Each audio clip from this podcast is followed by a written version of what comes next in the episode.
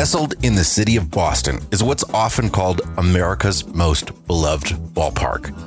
I might take exception to that as a Cubs fan, but no doubt the Boston Red Sox play in a place where dreams are made, traditions are celebrated, and baseball is forever. It's the home of Red Sox legends and a looming green monster which has befuddled pitchers for a century. I'm Jason Epperson, and this is the season four opener of the See America podcast. From coast to coast, we see America one mile at a time, discovering stops along the way that are eclectic, historic, ridiculous, breathtaking, inspiring, and humbling.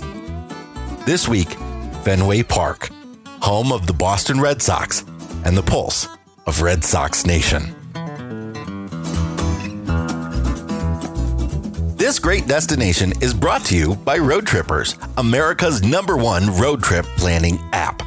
Road Trippers helps people discover the world around them in an entirely new way by streamlining discovery, planning, booking, and navigation. Plan your unique journey at roadtrippers.com, then use the app as your ultimate travel guide and navigator. Adventure doesn't come from the fastest route. Start exploring at roadtrippers.com.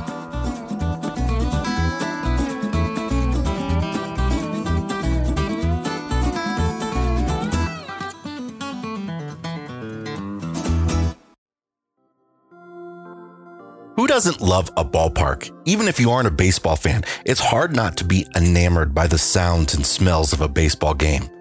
The organ, the beer and hot dog vendors, the crack of the bat, the sound the ball makes when it hits the catcher's mitt, the roar of the crowd at a walk-off home run.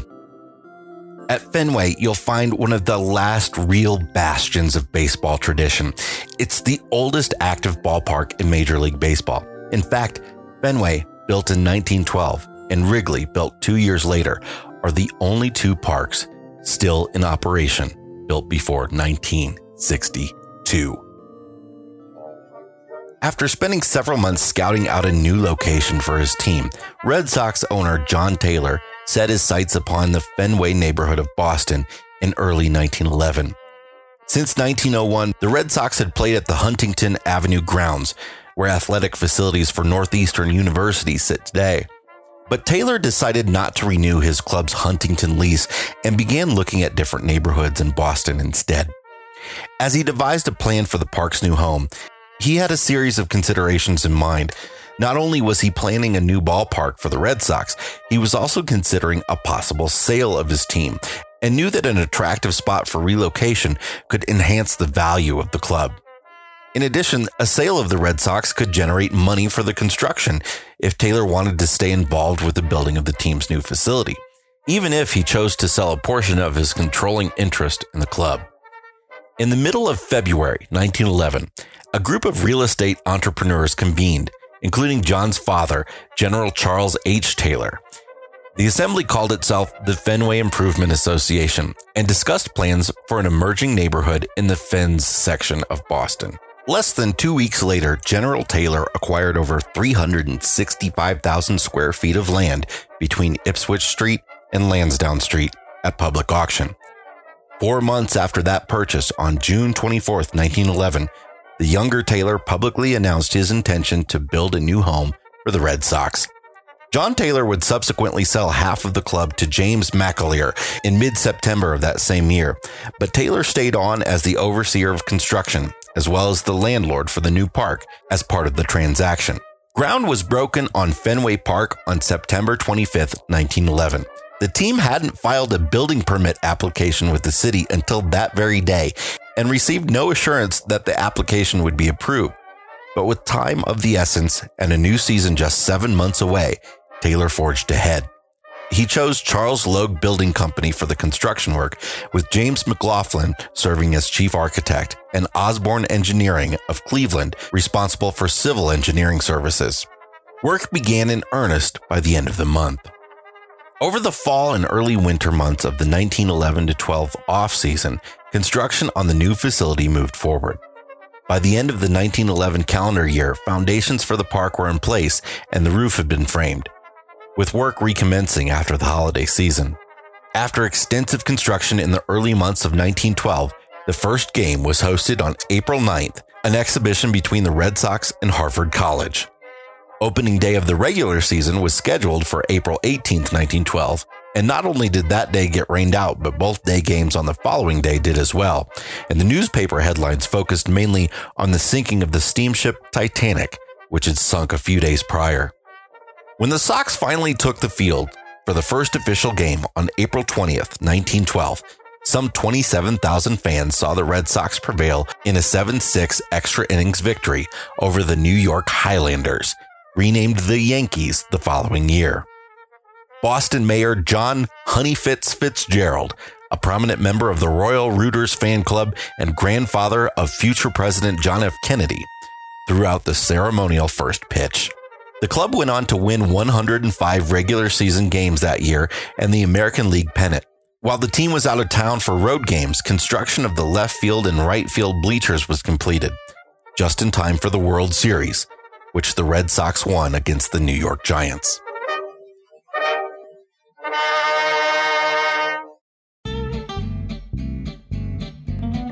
After buying the Red Sox in 1933, Tom Yawkey began a major reconstruction project that included a massive 37 foot high left field wall. In 1947, it was painted green and became known as the Green Monster. Here's Abigail Trabue. The Green Monster was actually part of the original ballpark construction of 1912 along Fenway's north side facing Lansdowne Street.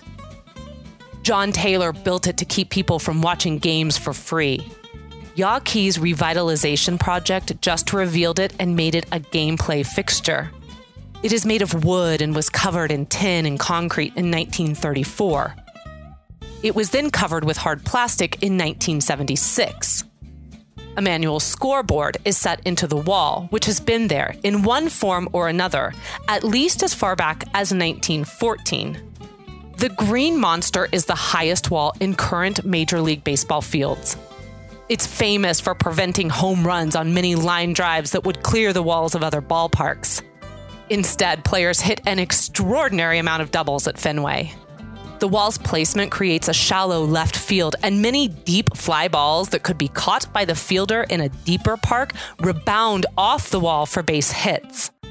And while the wall turns many would be line drive homers into doubles, it also allows some high yet shallow fly balls to clear the field of play for a home run. The ground level manual scoreboard that forms the lower half of the Green Monster is still updated by hand from behind the wall throughout the game. The American League scores are also updated from behind the wall. The National League scores need to be updated from the front of the wall between innings. There is also a board that shows the current American League East standings. There are 127 slots in the wall, and a team of three scorekeepers move around two pound, 13 by 16 inch plates to represent the score. Yellow numbers are used to represent in inning scores, and white numbers are used to represent final inning tallies. Morse code symbols that appear from top to bottom in the white lines of the American League scoreboard are the initials of former owners Thomas and Jean Yawkey. In 1936, the Red Sox installed a 23 foot net above the monster in order to protect the storefronts on Lansdowne Street from home run balls. An attached ladder was used to retrieve home run balls from the net. It's the only such ladder in fair territory in the major leagues. On many occasions, a batted ball has struck the ladder during gameplay, at least twice, leading to an inside the park home run. The net remained until the 2002 2003 offseason, when the team's new ownership constructed a seating section atop the wall to accommodate 274 fans. Wildly popular, these monster seats were part of a larger expansion plan for Fenway Park seating. The ladder was no longer necessary, but was left as a historic relic.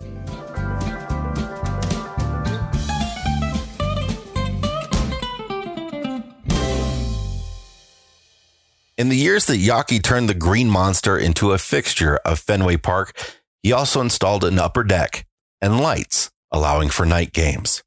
In 2002, a 10 year renovation project was undertaken that cost an estimated 285 million and impacted nearly every part of the park. In addition to the Red Sox, Fenway has hosted numerous other games and events. From 1963 to 1968, it was home to the Boston Patriots, later the New England Patriots of the NFL, and various collegiate football teams have competed there. Other sporting contests included boxing and wrestling matches and ice hockey games. Fenway also hosted a number of political events, including a rally by President Franklin D. Roosevelt in 1944. In 1993, the park began offering public tours, helping make Fenway one of Boston's more popular tourist attractions. Tours are available daily, year round, during rain, snow, and sunshine. Online tickets are available for purchase up to 30 days in advance, but of course, you can always just buy tickets to a game. This episode of See America was hosted by me, Jason Epperson, with narration by Abigail Trabue. If you like the show, we'd love a five star review on Apple Podcast. We'd also like to invite you to follow the See America podcast on Instagram and Facebook and join the See America Facebook group where we chat about some of America's greatest road trip destinations. If you're a national park lover, we hope you'll also check out the America's National Parks podcast or come listen to Abigail and me talk about our life on the road with our three boys on the RV Miles podcast. This great destination was brought to you by Road Trippers, America's number one road trip planning app. Plan your unique journey at roadtrippers.com. Then use the app as your ultimate travel guide and navigator. Adventure doesn't come from the fastest route. Start exploring at roadtrippers.com.